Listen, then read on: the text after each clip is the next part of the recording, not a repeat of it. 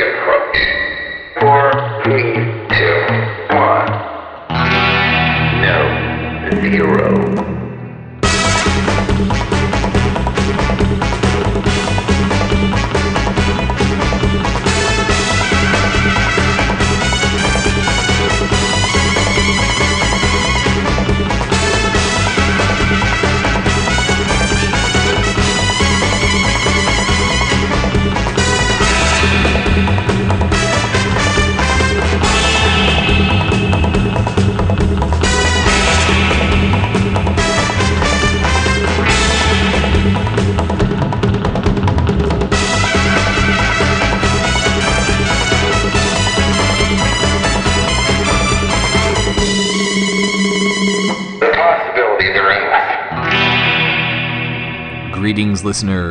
And welcome aboard Costume Station Zero.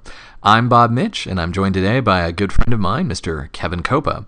Kevin is a motion graphics artist, videographer, and puppeteer, but most people would probably recognize him from Comic Con or Gallifrey 1 as a rather uncannily good 10th Doctor cosplayer who's blessed with uh, being a dead ringer for Mr. David Tennant. So stick around, and here we go. Uh, welcome. Thank you very much. So, uh, before we get into the nitty gritty of the greatness of 10, uh, let's go back a little bit. Uh, what got you into cosplay? Honestly, it was looking kind of like David Tennant.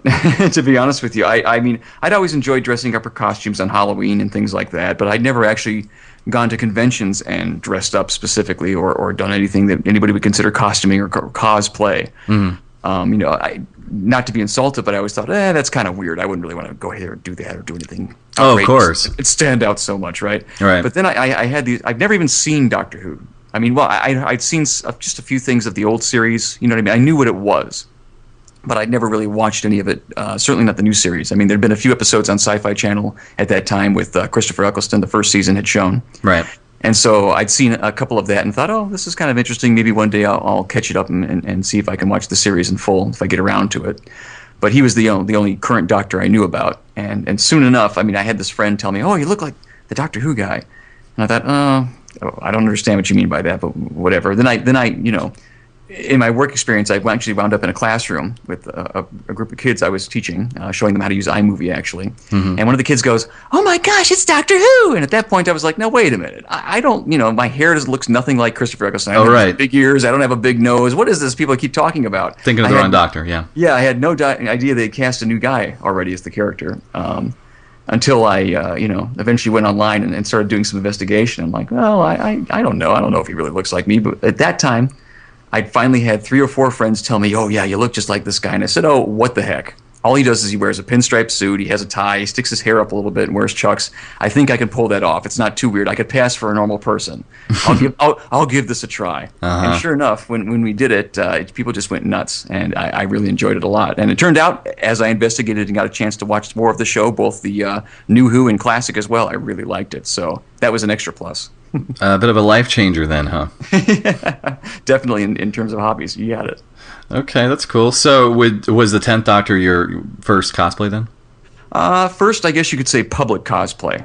You know, I, I, I had uh, before that I, I had assembled a few Star Wars items, kind of just for my own uh, my own amusement and also for wearing around at uh, like Halloween or costume parties. Gotcha. Uh, never really wore them to a convention before, but I, I had done uh, a few costumes like that before.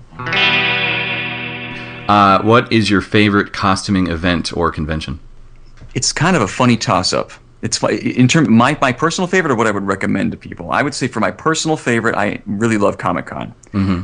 Uh, I know a lot of people would argue and say, well, that, you don't really have a lot of costumes at Comic Con. And, and that's true. Not everybody costumes. I'd say it's about a 50 50%, you know. Sure. But with the amount of people at Comic Con, if you show up in costume, you get so much attention. You know what I mean? it's like you get to show up for four days and be a rock star if you're in costume, if people really recognize you and know what you are. Well, I know all too well. Well, and that is assuming you pick the right costume too, though. True, exactly. So, but that's a great place if you really want to get exposure and, and, and really get you know people to you know recognize and enjoy what you're doing. I usually recommend to people if they want to go someplace to see the best variety of costumes, uh, Dragon Con is the place to go. I, I mean, I went one year and one year only, but I have never before seen so many fascinatingly obscure subject matter uh, of costumes show up, and also just everybody. I mean, if you're not in a costume, you're the weird one. but uh, aside from that, I would say the, the convention I have the most fun at is definitely Gallifrey One. We're gonna end this. This podcast is gonna be a big old plug for Gallifrey One. It seems it comes up a lot in uh, in a very very positive light, um, and I agree. I totally agree. Um, and I, well, of course, you'd be a big hit. Well, you are a big hit. What am I saying at Gallifrey One? Because uh, you're you're such a, a great Tenth Doctor.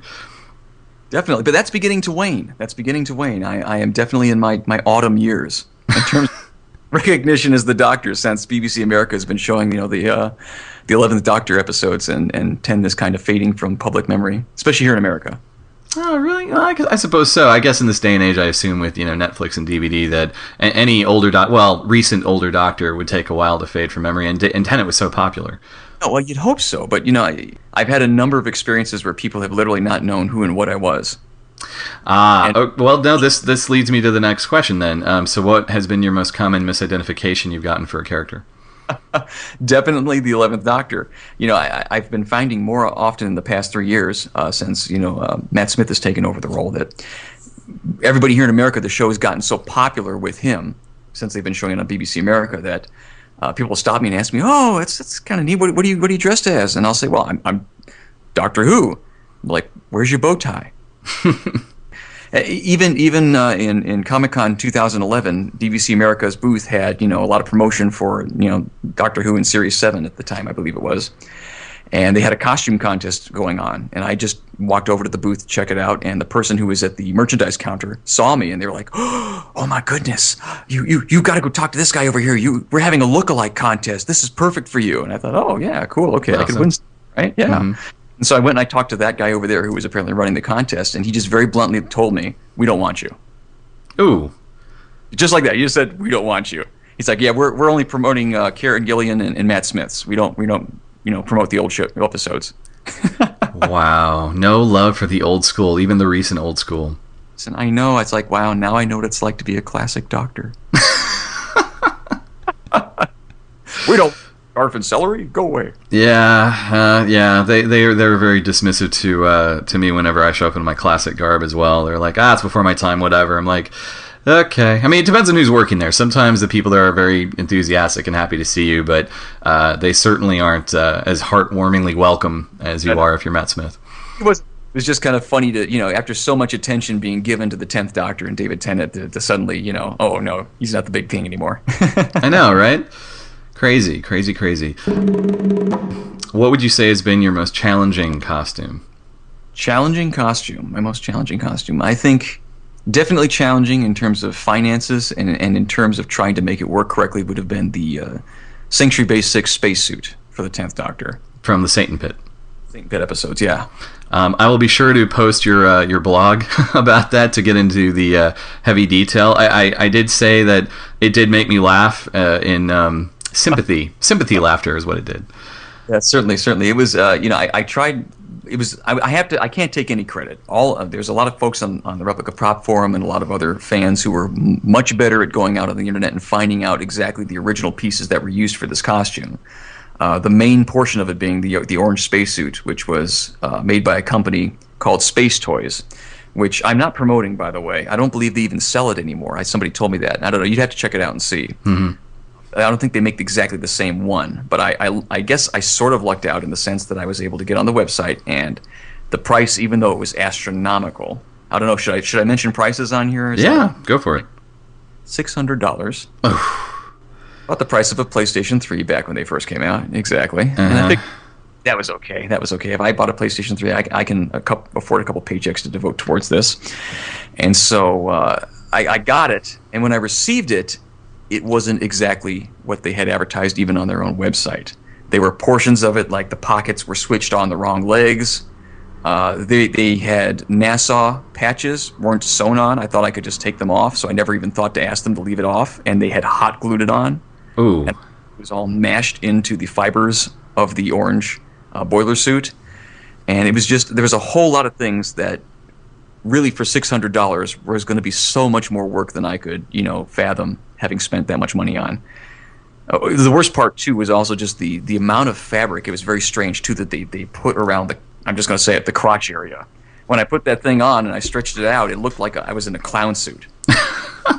so I not only had to switch the parts around, I had to take the whole bottom leg section apart and resew it and, and, and try to cut it to make it look like it actually fit me. So much for screen accuracy, huh?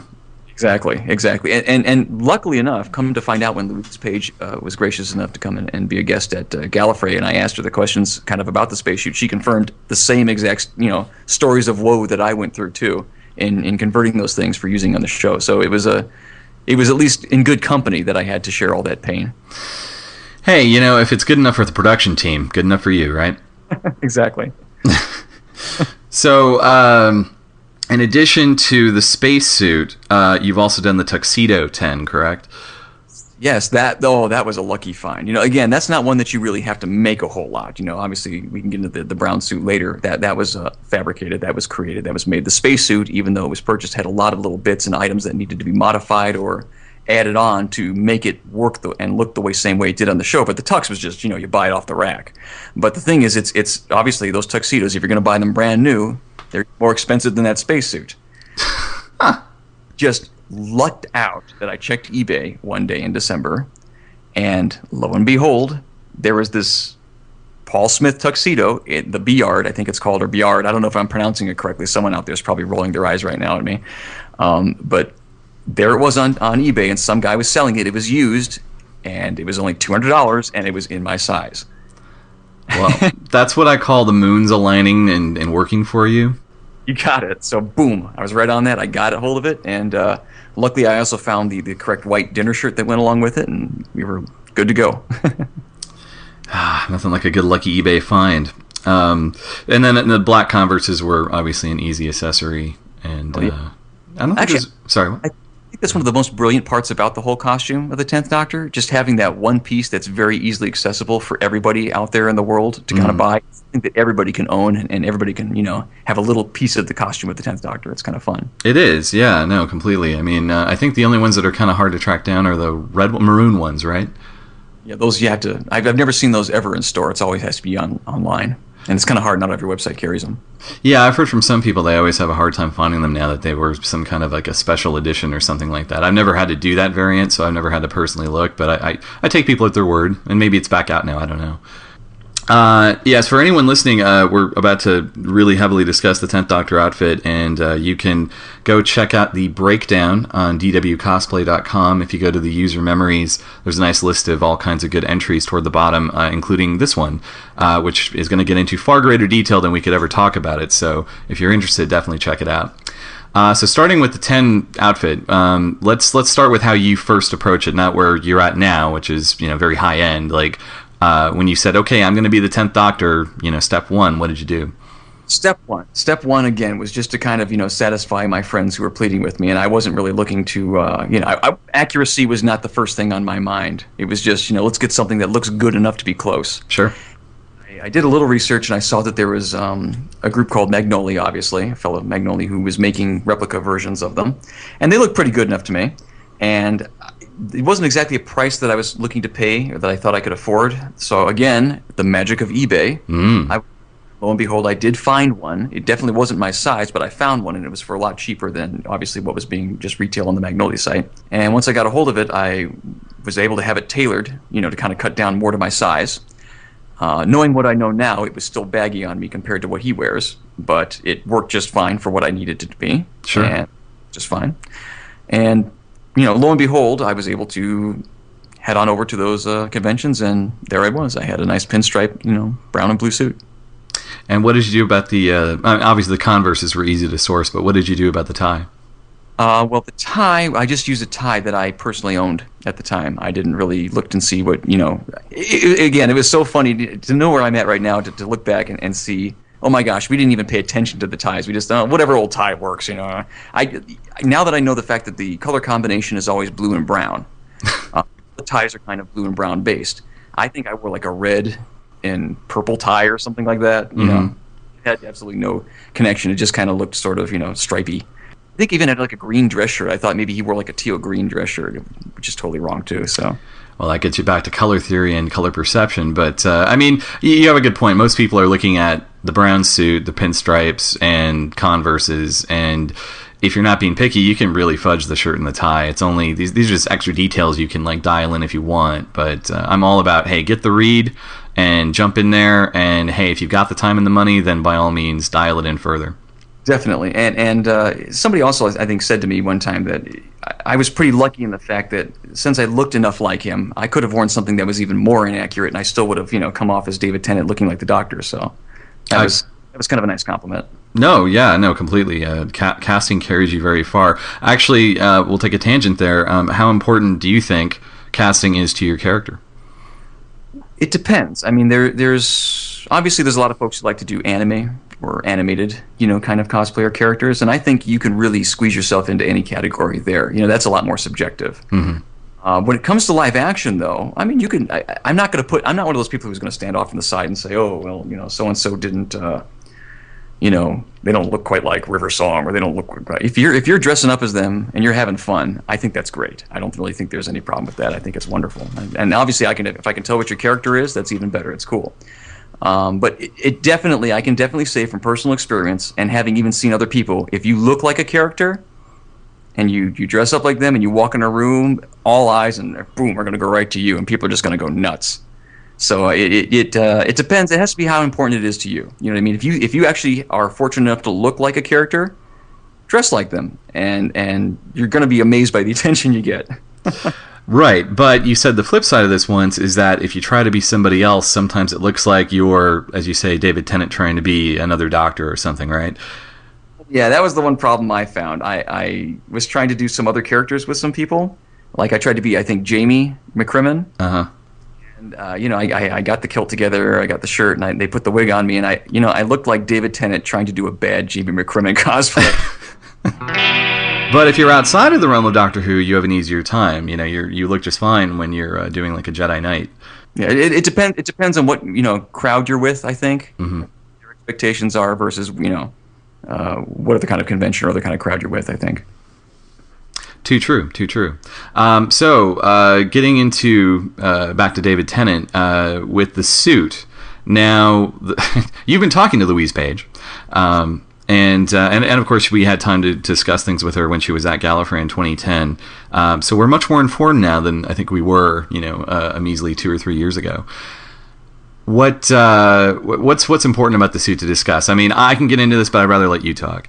Sure thing. Well, the the big revelation, actually, which which didn't come through direct information from Louise because she was uh, personally trying to just you know not keep it from everybody, but just be quiet, you know, out of personal out of professionalism. You know what I mean? Not you know put it right out there.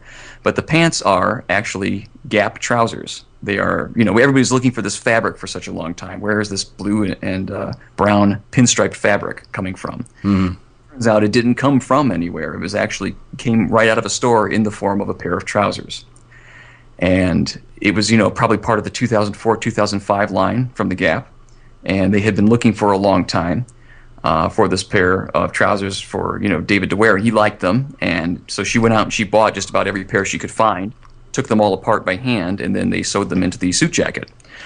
Um, in fact, she, she, if you want to really learn a whole lot more about that story, I won't go into too much detail about it, but Steve Ricks has had a fantastic uh, series of interviews with her, which I helped with um, on his blog that you can check out. And we have a video coming up soon uh, where she goes into great detail about her inspiration for what her look for the, his whole costume was like, where that came from, and also uh, the whole process of making the whole costume, too. That'll be on there if you really want to check it out from, from the horse's mouth, if you will, exactly where that came to be. But uh, it it took let me think how many was it? It was five pairs i think of trousers to create the entire costume. One pair of course to wear on your legs and then four to make the suit jacket and it was extremely important too that one pair be definitely large enough and wide enough at least i'm going to say a 36 waist or higher for shoulders unless you're very small most of the trousers weren't going to have enough material to give you to really kind of go from the, the center seam in the middle of the back all the way to the shoulders so you would really have had to, um, like I said, had larger pairs of trousers. Otherwise, if you had smaller ones, you'd be out of luck. You'd have to add an extra seam in there that you know wouldn't have belonged. Gotcha, gotcha. So uh, basically, the found item is the trousers. The suit jacket portion is the custom custom version from the trousers. I believe she said they she had found a suit jacket that uh, they liked the look of. It was kind of an old-fashioned kind of smoking jacket. Mhm. they had, had this kind of panel on the back, and you can see it on the Tenth Doctor. He has this kind of like horizontal panel just above the bottom lapels on the back of his jacket. That was kind of a unique look that they really liked. And then they also had another jacket where it had the kind of the half moon pocket flap on it Right. that they really look of as well. And so that's, they kind of kind of borrowed from the best of the, the jackets that they had assembled and liked, and then remade it with this fabric from these Gap trousers. And what's very telling about that fabric is it's so thin, correct?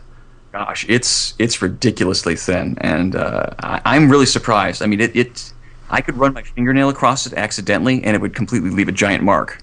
That's how thin, ridiculous it is. That's why I'm almost paranoid sometimes when I when I wear my costume.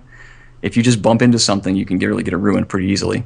It thins out. It, it, the thing, it, it has a weird texture to it too, where if you you walk, it sounds like snow pants. You're hearing this swish swish swish noise too. It's very thin cotton. So basically, it's not exactly what you would deem uh, an expensive looking suit. Certainly not. I can I can definitely tell why they said on the show that a lot of them got uh, trashed over time. That's why they I, they defaulted to also wearing the blue suit because they just didn't have enough uh, wear and tear they could afford to, to use these suits on. Because once they bought up all the trousers, that was all they had. They couldn't just you know go out and get more fabric to make more suits. That was it. It was finite. So, Kevin, your uh, your current Tennant suit is actually made from these uh, very infamous Gap trousers, correct? Yes, absolutely. Uh, that was the, like I said, dream that I never thought could actually happen. Uh, we had just, you know, found out, and the community, I should say, had found out uh, what the fabric was made of these trousers. And of course, the next bit of news that came along with that is they're extremely rare and you can't find them anymore. Oh no. excitement. Oh my gosh, we found it too. Oh, okay. But fortunately, through again, I, I hate to keep quoting it because I also call it Evil Bay, but through the magic of eBay, hmm I was able to find enough pairs of trousers. And everybody always asks me, "Oh, how did you do that? How did you just? Is there some secret?" I, not really, no secret.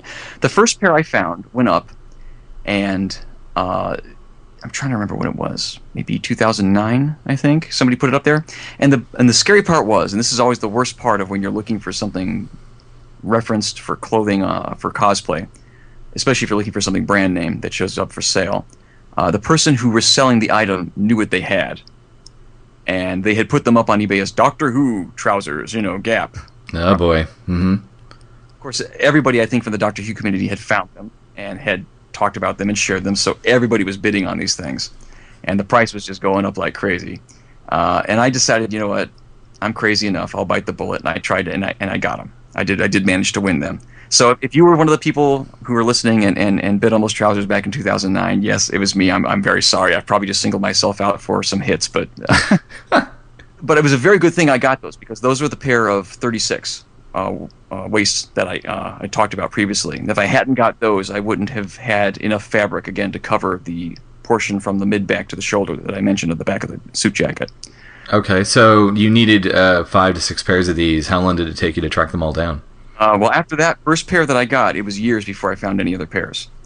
Um, it was a very long time. But it just seems, for whatever reason, that five years after they had been on the market, so about 2010, everybody was clearing out their closets in the UK and selling their clothes on eBay for some reason. it just happened to be lucky that way. So something else from Doctor Who or from any other uh, cosplay source where they had an actual piece of clothing on the show, wait five years and then check eBay. It just seems that to be the time that everybody's clearing out their closet and getting rid of their old clothes. Because I managed to find the next pair of, of trousers uh, all within months of each other, within weeks. So basically, you're saying not only wait five years, but always be aware of the importance of spring cleaning. Exactly, exactly. The time when everybody's getting rid of their old junk, because everybody's junk. The best part is, is when they don't know what they have, because they'll put their old clothes up there for like, you know, oh, I'll put my clothes up there for ten pounds. Who they they haven't done the research. They're they you know they're clearly not true fans. I, I won't say how much I, I got all the trousers for. Some were expensive, but a lot of them were not, because the, again, the, the folks didn't know exactly what they had. Yeah, those are the best finds. Right. So, and I did actually manage to find, uh, uh, I think, seven pairs in all.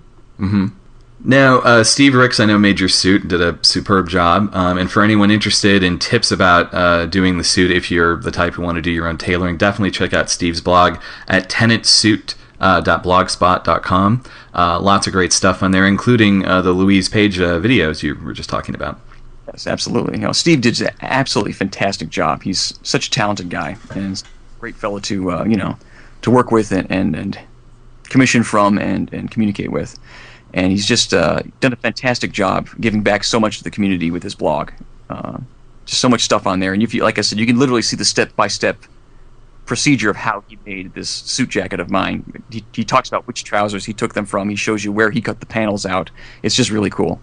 Oh yeah, no, complete agreement. Yeah, that blog is a godsend. Uh, the next best thing, of course, would be the Magnoli reweave fabric. That was actually taken from a swatch from one of my pairs of trousers, actually. Oh, that's right. Yeah.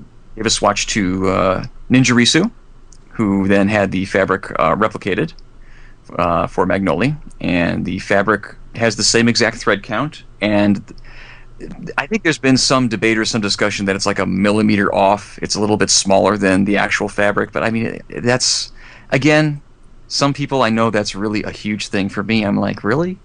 that's it, it looks really good. I mean, I've I've been to conventions where I've run into people who've had suits made from the reweave fabric, and I put my Gap fabric up next to it just because I'm curious to see. And the color is so good. The color, spot on. Yeah, I, I have that fabric made into a suit, and it does look fantastic. The, the read is just about where you want it, to be honest. You have to be comparing it to the original to notice any difference, and even then, it's so minor, it's it's not worth it, in my opinion. It's a little different. Uh, the original Gap fabric is a little, it's hard to say, a little glossier, a little thinner. Uh huh. Only reweave is a little heavier, but it's by like you know, like I said, it's just by such a small marginal amount. It's to be negligible.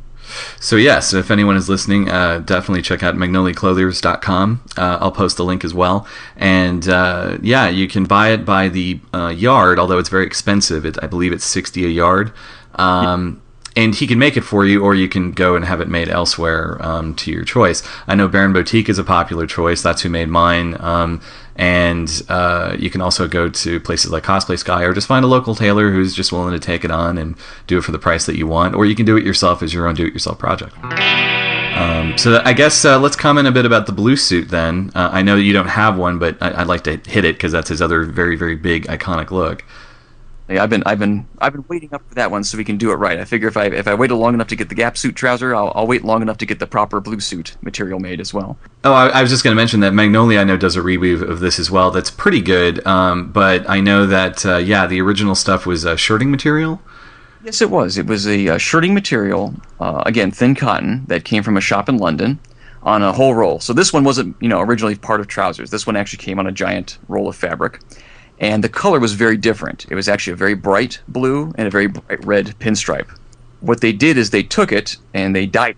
They gave it an extra darker blue dye to kind of dye it down and make it a little bit of a darker, more maroon pinstripe for the red and kind of a darker blue for the uh, the regular full color.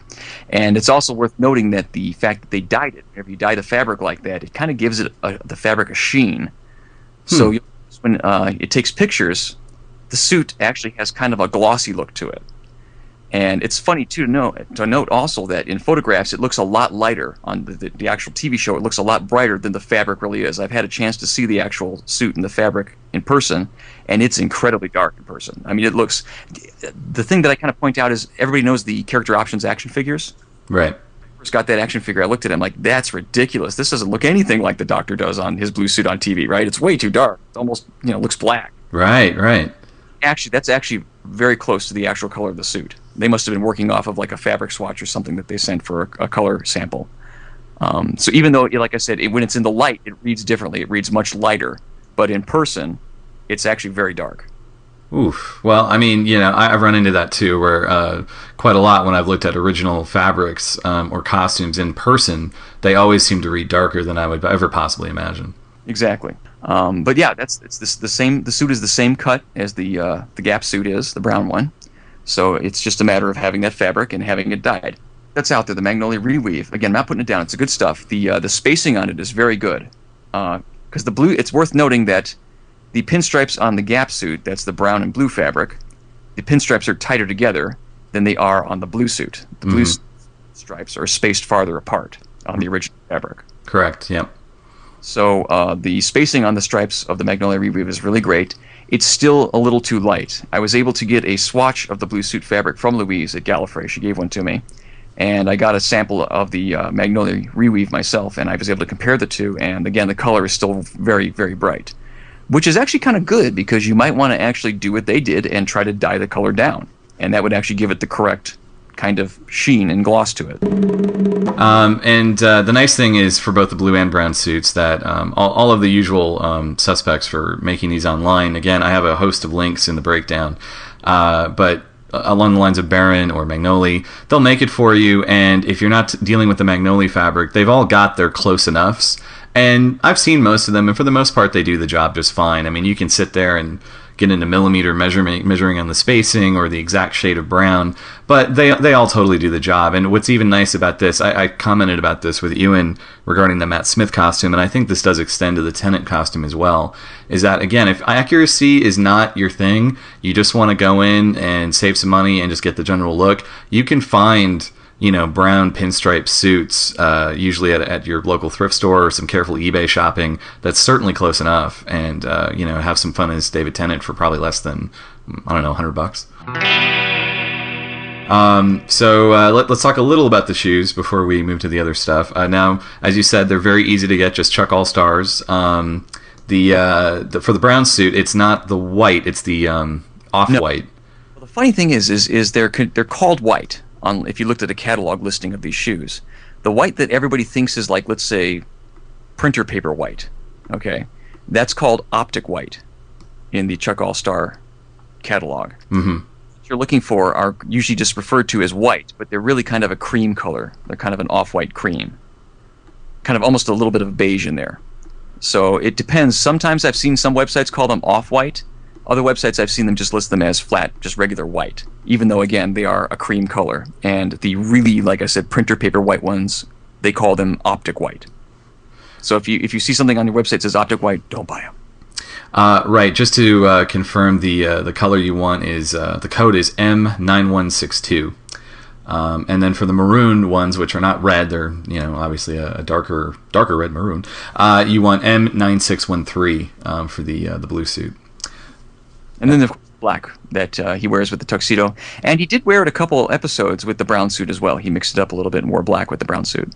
Oh yeah, yeah, yeah, yeah. Well, I mean, of course, I'm, i keep going for go for the accepted iconic, but yes, by all means, if you want to be episode specific, uh, you know, know those details for sure.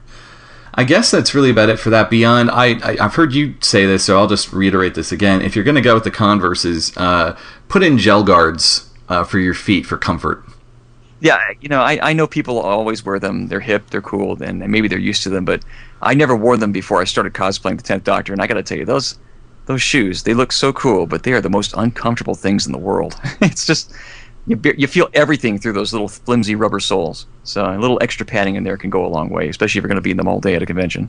I actually recommend that in general for any footwear people have uh, in their costume, if there's room for it in your costume. If you're going to be walking the floor all day, because your feet will thank you at the end of the day. And not saying it spares you pain, it just will reduce the amount of it you have at the end of the day. Let's talk the coat. Hmm, the coat.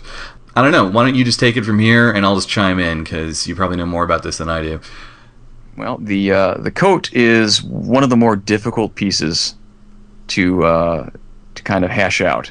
Only reason being, well, I, I, suppose nowadays not so much. There's an officially licensed version that's out there. I'll get to that in a minute. But the coat is a complete custom-made item for the show, and it's a very, very unique uh, styled coat. If you really, really examine and look at it, it's not really a uh, trench coat in any way, shape, or form. It's a very heavy, very actually furry coat that has a very specific cut. If you look at the back, there's these four seams that run down it. It has a very strange and interesting looking kind of uh, inseam running down the back and also down the back of the, the, the tails, if you will. There's buttons all up and down it. It has some very interesting and very unique features that were very, again, completely custom designed for the show. And there have been a lot of um, you know, available. You talk about the usual suspects. I think there was what one called Honest Dragon mm, on eBay. Yeah. Um, uh, there's a couple. I can't remember all the names of all of them, but a lot of people, a lot of cosplay shops have, have tried to replicate and make coats uh, that were very much the same. The very first one that I ever bought for my very first uh, coat uh, and very first time dressing as the Tenth Doctor was an Honest Dragon. That's why I remember the name. And I got to be honest, I don't know. You know, we're not trying to be negative here on your podcast, I'm sure, but it really wasn't very good. I was not very happy with it. it I, uh, I always say you get what you pay for. Pretty much, yeah. It wasn't expensive. That's and, and there it was. The back coat wasn't cut up the middle, so it was a solid back. You know, he has two coattails that, that fly back there. It was one whole thing. It smelled like turpentine. oh gosh. it still stinks. It still smells terrible. I don't know what sweatshop they made that poor thing in, but oh my gosh, it was noxious, and it really was completely inaccurate. Now that I know more about it, you know, back then I didn't know much, but now that I know more about it, I can tell you that the whole cut of it was completely wrong. Um, the best one that I've ever made, and I know this is going to kind of sound like brown nosing, but seriously, I have never come across any coat better made than Steve Ricks's, the ones that he makes. Oh, totally, completely agreed. He is completely flawless. He has researched that thing up and down. It is it is perfect. His his cut and even the material he uses. It's not exactly the same color material as the one that she used, Louise used. But again, nobody has been able to find uh, the same one she has. It's, it was a very small, limited amount of upholstery fabric actually. It, was- it had kind of a bit of a speckled black, gray, and brown. So it had a very specific look. But um, Steve has actually come very close in finding a fabric that looks very good and reads very well at a distance and in photographs, uh, looking very close to it. He also has a custom made, a rewoven, self striped lining. You know, the interior lining of the coat is blue like the TARDIS, actually Oh yeah. the, the theme and the reason they chose that. And it has this kind of double stripe lining kind of woven into it. And Steve has got that matched perfectly. Um, so really, if you're looking for the best coat out there, uh, go with Steve Ricks. Again, it's it's it's he's a individual tailor, handmade. It's not going to be you know a hundred dollars. It's not going to be cheap, but you're literally not going to find anything better. So, I guess the next question is though, okay, I don't have that much money. Where do I go, right? but there is a licensed replica made by a group called AbbyShot, and it is pretty good. It's pretty it's pretty decent and pretty mostly accurate in its cut and in the shape of its you know uh, panels and whatnot. But uh, I have seen it in person, Mm. and I can tell you the color really looks nothing like what it should. It's very orange. It is, and it's kind of it's kind of lighter. Well, it's really what your perception of it. You, it's what you think it might look like, as opposed to what it really is. Exactly, exactly.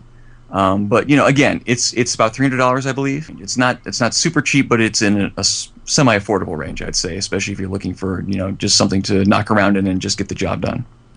It, it works well, I think, as an everyday coat because it's made of wool, so it's going to be warmer, I think, than trying to go with any kind of micro suede or upholstery type fabric. Um, and I suppose there's there's some other cosplay uh, groups out there that I've seen that have made them, but again, that's when you're going to the lower lower quality, and I, I really don't know what, what you get. You may get something that smells like turpentine, so buyer beware.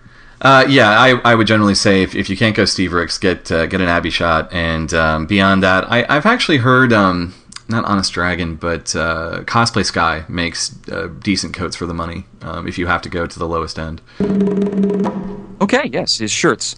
Well, he wears dress shirts, um, two colors essentially. I, these, there really wasn't with the brown suit. I should say there were two colors. There really wasn't a whole lot of variety in there. There was a light blue and a dark navy, and you know it depended on the episode. You just had to watch and kind of match and mix and match and see what you know uh, he was wearing at the time and to try and find what uh, what style you want. Uh, there are various brand names that were finally discovered for these shirts. And again, this this is kind of you know I always kind of laughed about it because it's a dress shirt. You barely see it. It's under his, co- his suit jacket. You could wear any light blue dress shirt and it looks just fine. But oh, they sure. did, but they did find the brand name, which was for one of them Uniqlo, hmm um, Japanese company. They they have a couple shops in London. And uh, I will admit, yeah, I, I did. I was a big enough a nerd that when I did visit London, I stopped at a Uniqlo shop and I did get myself a light blue Uniqlo uh, dress shirt to go along with the rest of my costume. I figured, hey, why not? I did find the one thing that was kind of interesting is the their Uniqlo shirts. The collars are cut in such a way that they're a lot shorter and thinner than a lot of some of the American brands that I was using, and it actually helps a lot in the costume when I'm wearing it. So that was one interesting difference that I did find was a benefit of the Uniqlo shirt versus the others. Very neat. I know I didn't know that actually. I mean, I've just got a standard shirt, but now now I'm gonna go look and buy my own. So let's talk uh, at least at least uh, an overview of the ties. Oh wow, that's a category in and of itself.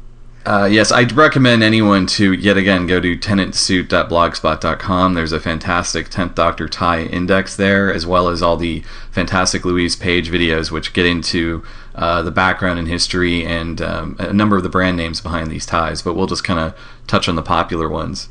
Definitely. Um, he wore a lot of brand name ties. You know, there were a lot of shops in central London that Louise shopped at, and she would go ahead and she'd find ties. Of course, in the color scheme, her her logic in her color schemes were always to look for whatever the two colors were on the suits.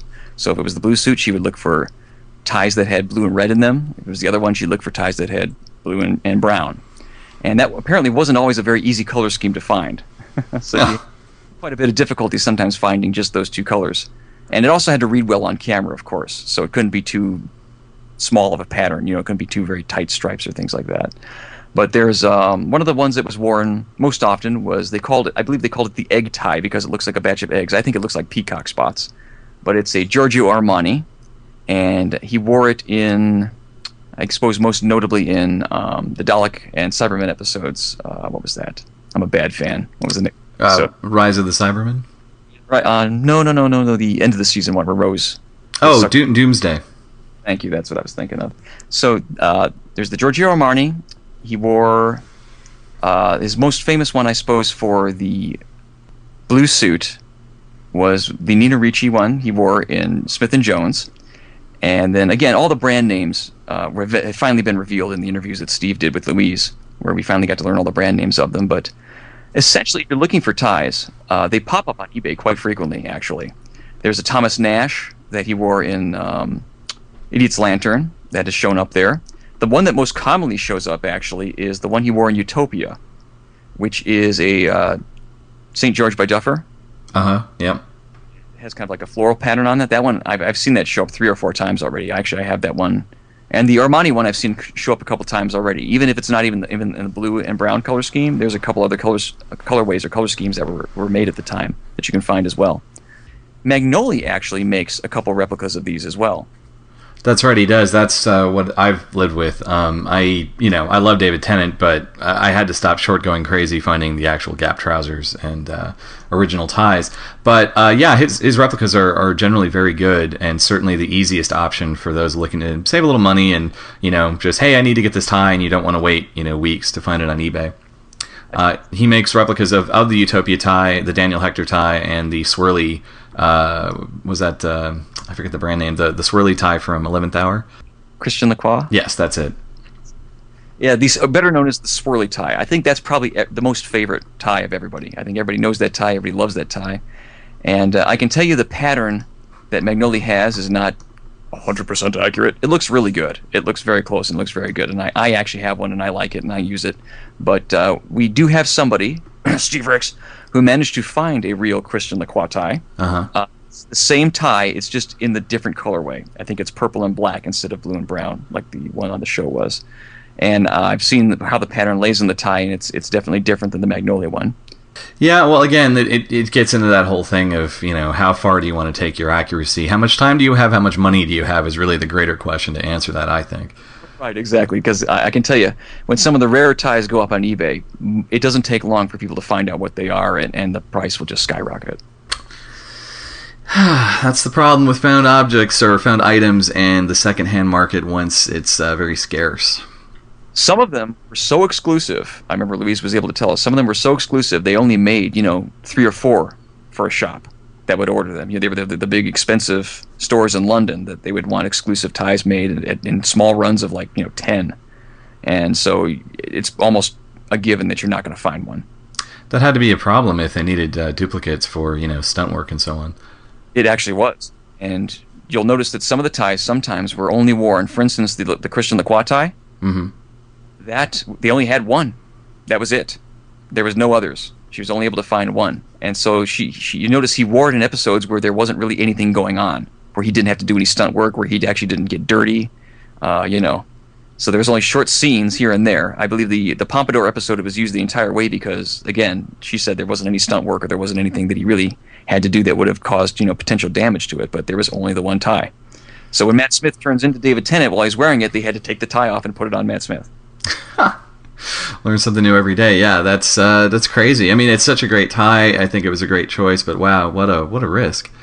And, and the one that you notice when Matt Smith is in the eleventh hour, he's running around, uh, you know, Amy Pond's town. That wasn't tie. They actually made a replica of it uh, because they needed one for you know slamming in a car door and being yanked by her and getting you know potentially damaged and having to put on some stunt guys. So they actually had to make a couple of replicas of it for that episode. I wonder if they did any better than Magnoli. Actually, the funny thing is, the very first version of that that Magnoli made, I don't think you can get it anymore. But the first version Magnoli made of the swirly tie is closer to the replica one in 11th hour than the one he has currently. Um, hitting on some of the uh, the extra accessories one might use. Um, obviously, there's the psychic paper and the sonic screwdriver. Mhm. And uh, just like the Matt Smith, uh, your your main option here is the character options toy, although mostly discontinued, can still be generally found on you know uh, eBay and uh, any secondhand kind of places like that. I know the price is going up a bit on those. Yeah, because it's limited stock. But I, I have seen a lot of stores like ThinkGeek and places like that, online retailers, still have a uh, supply in stock to order. Yeah, they made a, a ton of them. I, I've heard that the one with the sonic pen has like the best sound and light, though. Yeah, you don't want the one with the UV light. The UV light is cool for the, the fun little feature it has with the invisible ink, but uh, it's not as bright as the other one. Okay, got it. Um, but uh, yeah, so you can get that, and I know there's the miniature one you can get with some of the other toys like uh, the Journal of Impossible things and so on. But obviously, that's not good for you know good to scale to a person. Uh, but those are great. They're they're very inexpensive. They certainly look the job, and they light up and they make a noise, and they're awesome. Uh, and then beyond that, I know there is uh, there was the MFX replica, which was the licensed uh, high end. Uh, $450 replica that they only made 500 units for. I'm sounding like a crazy person, but yeah, I bought that one. Well, I mean, hey, at the time it was, oh my gosh, they're never going to get better, and they're they're only going to be around for so long. And occasionally they do still pop up on, on eBay and command maybe not quite that much, maybe closer to 300 it seems, but uh, uh, they're they're still around and out there. And I know uh, QMX currently has the license, and uh, they're working to hopefully one day get us a copy. But I, I've heard that they're actually going to drop the idea of doing the Tennant Sonic now, and they want to focus purely on the Smith. Which makes sense, I, I guess. Uh, well, and then there's the various eyewear he has. He has the glasses and the 3D glasses. I, I don't know. I suppose I can spill the beans on this, but keep watching Steve's blog because one of the questions we asked Louise, she revealed the brand name of the glasses he wears. I will say that they were, I believe they were, they were a vintage pair, um, and they are.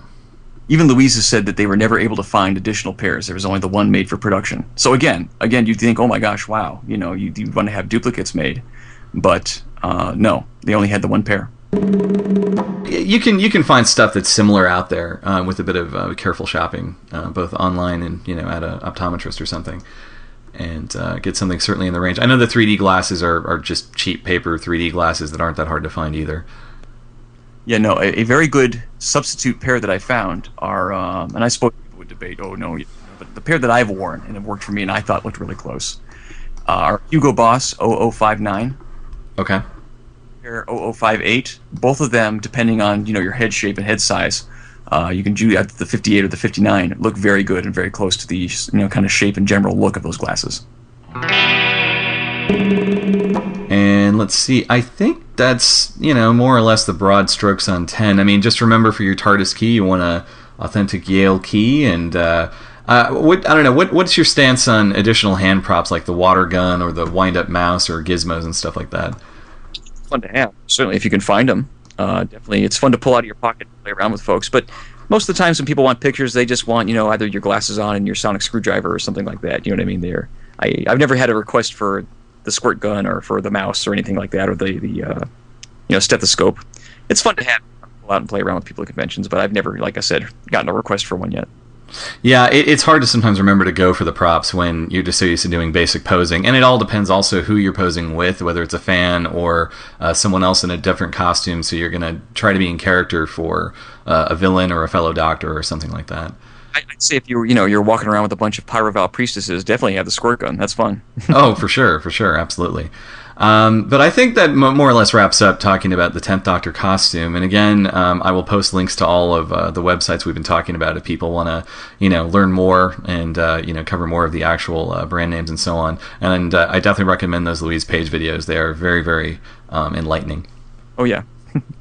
So uh, a few other little questions here. Uh, what would you say your best experience has been while cosplaying?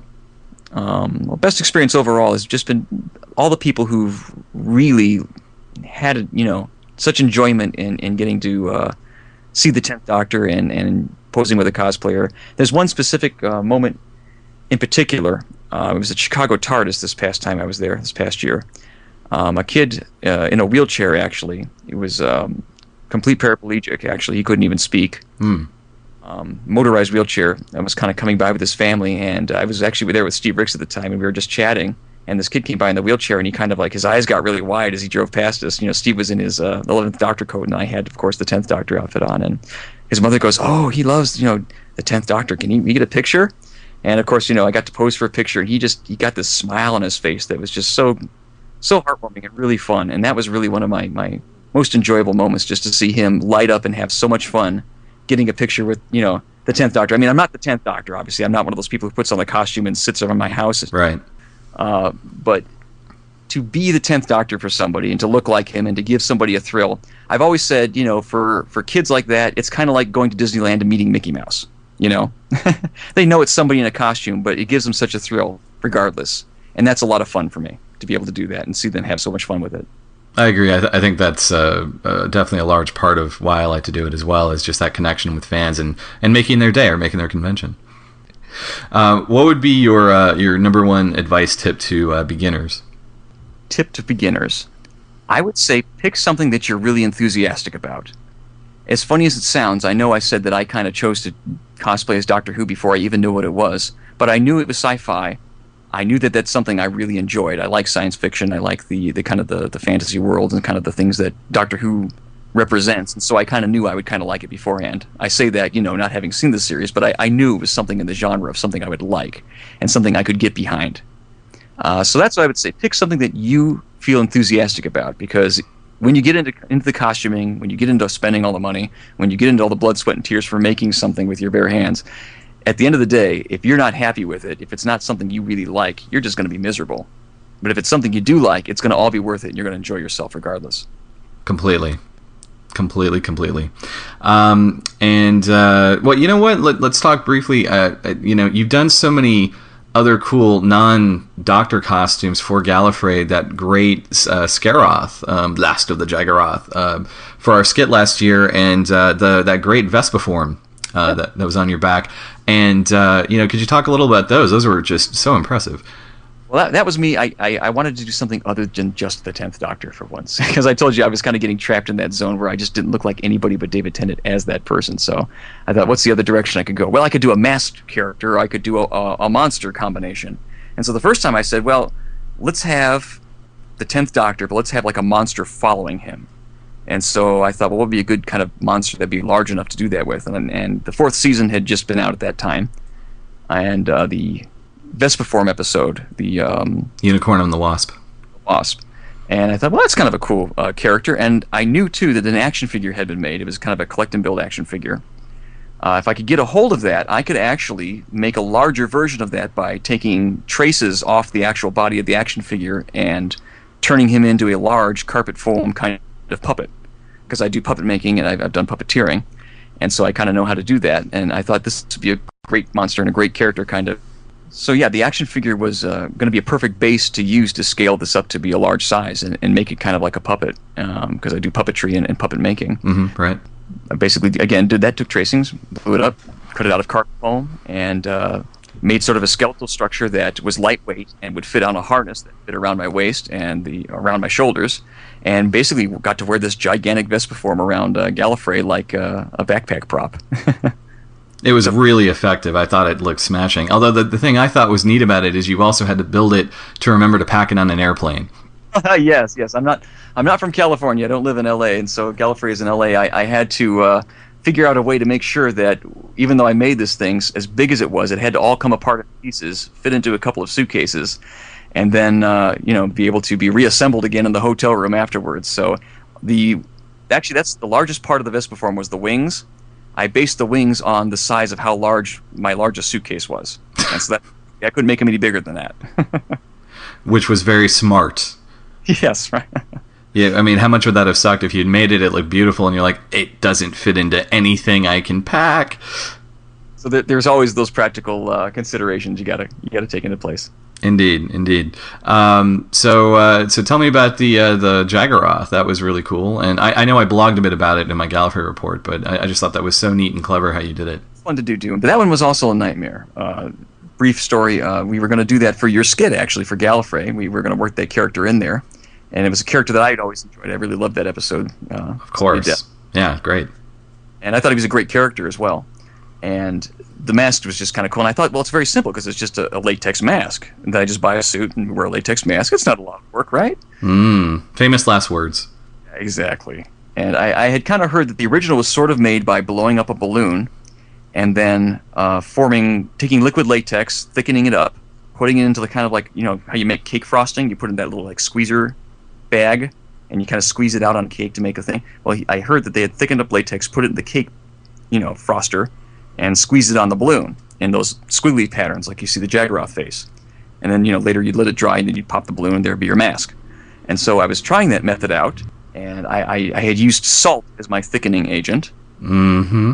The mask I found when I put it on had so much salt content in it. As soon as I started to sweat just a little bit, the salt was burning my face. Ooh. Yeah, so then my next brilliant plan, trial and error, was I figured, well, what if I soak the latex mask in water to, to get rid of the surface salt, and we'll be good to go, right? Well, I, I put the mask in the water, came back after a little bit, and there it was in several pieces floating on the surface of the water. And this was two days before I was going to fly out to Gallifrey, and we were going to have this character in, in the skit on stage. So I was in big trouble. Uh-huh. I yeah, thank you you didn't tell me this by the way at the time. Yeah, yeah. It's like, oh yeah, Bob, it's all good to go. We got this. It's fine. So in, in a panic and with a lot of help and advice from some other friends who've, who've done masks and cosplay before, I very quickly went out and bought uh, silicone caulking from the hardware store, uh, made another balloon form, and poured the silicone caulking all over it in the same style and the squiggle marks. Let that dry, which thankfully was a 24-hour drying period, and uh, threw that together last minute. And thank goodness it all came together because you know it looked pretty good. So it, it came out as, as, as a silicone instead of latex uh, monstrosity, but it, it worked. And again, luckily the Jagaroth is, is such a design that it can be messy, you know, without having to look terrible. Indeed. Well, I mean, yeah, it, it works for that completely, but uh, so effective. And I thought the uh, the uh, Mona Lisa prop you had was just serendipity right there. was really lucky. I had just gotten in the mail, I think, like a couple of days before Gallifrey as well, a, a series of large scale pictures that were advertising. It was kind of like Encyclopedia Britannica used to be for kids, if anybody remembers those before the dawn of the internet. These sample pages in the mail. Well, they had sent me a couple sample pieces of artwork that had like factoids about the artist on the back of it, and all of a sudden I was like, what am I going to do for this? Boom, here's a giant Mona Lisa for me. Beautiful. Again, exactly. The moons and stars aligned. What did what did you do for the frame? The frame uh, just ran out to, you know, uh, I think it was Michael's Arts and Crafts. They had like a sale on frames and just found one that kind of sort of fit the Mona Lisa. I think I had to make a, a bit of a, a mat to make it fit in there, but it was a little bit smaller than the frame, but I found just a cheap old frame at Michael's.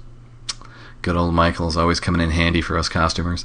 Um, so actually, this uh, leads me to what Meta was talking about: cosplay or costuming. Uh, what do you think the difference is, and or is there a difference? Well, it's all all in the name. What is in the name? Uh, costuming. Gosh, did she give? A, um, she probably gave a great definition. I'm so intimidated to answer this.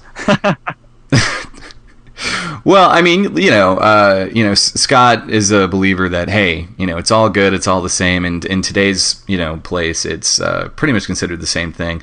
People can differentiate, especially people who came into this uh, hobby before that definition, or I should say, that term really became uh, commonplace. right. Uh, I, I know it. I've I've never um, hundred percent liked it, but I've just learned to just accept it and deal with it and be like, oh well, it is what it is. But uh, you know, most people like to say, oh, cosplaying is you know being the character um, versus costuming, which is designing and making your your costume, so to speak. It's a nice distinction if you want to go with that. But uh, I think today, you know, people say cosplay and it's just umbrella umbrella term. Yeah, I've seen. There's. I guess you could say there's two etiquette behaviors I've seen in this hobby. There are the people who dress in costume and walk around and simply wear the costume, but they are themselves. Like you know, I've never pretended to be the Tenth Doctor or or David Tennant necessarily. I mean, sometimes I'll put on a fake British accent and just play around with people for a little bit, but I won't be like in character all day. And other folks believe in being in character all day. They'll they'll want to you know, play pretend all day long, like they're that character at the convention. And so, I, I, I've heard people though refer to either one as either costuming or cosplay. You know what I mean? hmm You'll, you'll definitely see. There's the people who role play, as I call it, and then there's the people who cosplay, or the people who just dress up. So, take your pick. I don't know that I've, I've heard necessarily one be called cosplay and the other one be called costuming, but I suppose if you wanted to make that distinction, we could. I don't know if it'll stick though. I think people are pretty used to calling it one or the other now. Yeah, I would agree with that. You know, you, you just sort of pick what term you like and you go with it. I think that's just the bottom line. Uh, what uh, what costume projects are you working on right now? Well, I have been working on for over 16 years a Ghostbusters costume cosplay. wow, that's ambitious. Yes, and I'm actually glad that I've waited that long because the fan community has finally advanced in those 16 years to have really gone, found the original props, found the original parts made to use the props. They've taken measurements of the fiberglass shell of the, the proton pack, and they've made perfect replicas of it. And they've all done runs, and we've all been able to help each other really dig in and make this thing as accurate and perfect as possible. So I'm really excited. I'm very close to being done finally. And it's just one of those ones where you're so excited about being a stickler for detail because I finally have found everything perfectly right, all the original parts. There's always, I should probably say that there's those people who are just like, why was that such a big deal? Why is that important? And really, it's not. It's your enjoyment. For me, part of the fun of the hobby is the thrill of figuring out what the original costumers, what the original prop makers did to make that prop. That's the fun for me. Do you know what I mean? It's mm-hmm. not looks like it and walking around with that because that's fun. That's fun too. But for me, the hobby in making it is looking and seeing what was the journey the prop maker took to get to that point. What are the things that he found and used? Do you know what I mean? That's that's the fun for me. I'm not saying that's a requirement for everybody. I'm just saying that's where I get my enjoyment out of it. Yeah, exactly. There, there's the fun of wearing it, and then there's the the challenge of, of doing it, and really the almost the the puzzle in working out how it was originally done. If it's not readily apparent, you know what I mean. That's a lot of fun, and and I'm really pleased to say that, like I said, I, am hoping I can wear it at a convention soon. It's heavy as all get out though, because I'm using real aluminum parts, fiberglass parts, like they had used in the film. But uh, I'm still excited about it. No, it should be awesome. I can't wait to see it. Um, is there anything else on the Doctor Who front? On the Doctor Who front, well, there are, are there are some things on my wish list. I've always wanted to try to do Kandy Man.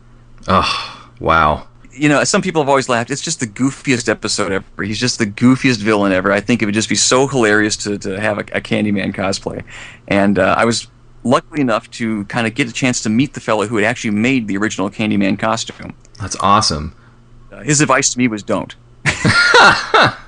they had a, apparently a rough time in making it, but uh, after hearing how he made it, I would definitely make mine out of, of softer and, and different materials than they had back in uh, the 80s when they made that thing. But uh, that would be kind of my, my uh, dream monster cosplay for Doctor Who one day. It's, it's no matter how many times I, I, I try to make it and it keeps getting pushed off, I one day will achieve that goal. it would be a really impressive costume, and hey, definitely something almost nobody else is ever going to do. So uh, I can't wait to see it when you get to it because I'm sure it'll be very impressive. Oh, and actually, a little side trip. So, uh, you know, this came up today on the forum and relating to the idea of figuring out how a prop maker or um, costumer, you know, designs an original costume. If you, in your research, find that a costume has a mistake in it, um, do you keep the mistake for accuracy's sake, or do you correct the mistake, um, you know, to make an idealized version of said costume or prop? Very good question. And I suppose the ultimate answer, the fair answer, is that it's all going to come down to your personal preference. But I would say that if a mistake on the costume or prop becomes a defining feature, I would think you'd want to replicate that. You know, for, for example, the proton pack, the Ghostbusters proton pack, like I had just mentioned, uh, the original props, when you first see them in a few scenes in the movie that were shot first, they're very pristine. They're, they're black, but by the end of the shooting, in certain scenes, they were all scuffed up. They had, you know, kind of silver specks and, and marks on the metal where had been, the black paint had chipped off. And I've kind of, you know, at conventions seeing other people walking around with, you know, perfect, you know, brand new, pristine, painted black proton packs. For some reason, they don't look as real to me. They don't look as good. Again, I know it's personal preference, but I think if you if you do uh, chip up your pack a little bit, make it look scuffed up, it looks ten times better. It looks much much more screen accurate to me because that's the way they looked on screen. They looked all kind of, you know, handled and abused, as it were. Obviously, they weren't intended to be that way necessarily, but uh, I think that looks more accurate sometimes the accidents are what add the character to the piece. Mm-hmm. Yeah, I can see that totally. I, I, think it just comes down to the read. It, it, comes down to what what is it representing for you? Uh, is it close to what you want to be putting out there? Uh, maybe you do want it to be shiny and like a publicity photo, and maybe you look like, hey, I'm really out there fighting ghosts, you know. So I can totally see that. I think if like you know, like maybe a lapel is maybe a an inch lower than the other side, unless that really read on camera and really looked like a defining feature, I don't think it would really matter that much. Yeah, I would agree to that. And and if it's a if it's a prop where it's general wear and tear maybe over the years and maybe wasn't that way on screen, um, or just you know that if someone's going to see it up close, they're they're going to want to see it looking nice and shiny. Then you know maybe you want to make it nice and shiny. hmm Definitely. Yeah, I can go with that. Um, you know, I, I think that kind of wraps it up. Do you have any final thoughts? No, I think that's that's it. I really uh, really enjoyed that. Thanks for asking me to uh, come on out of the podcast and discuss that. And that's where we wrap things up for this episode of Costume Station Zero. Thanks again to Kevin Copa for joining me. If you want to check out more of his costumes, just go to alternatecopa.deviantart.com. Or uh, if you have any other questions or suggestions for us, just go to costumestationzero.com and I'll be happy to answer them. So check us out next time. I'll be talking to Kevin Kittredge about the Fifth Doctor and meeting Matt Smith right here on the next Costume Station Zero.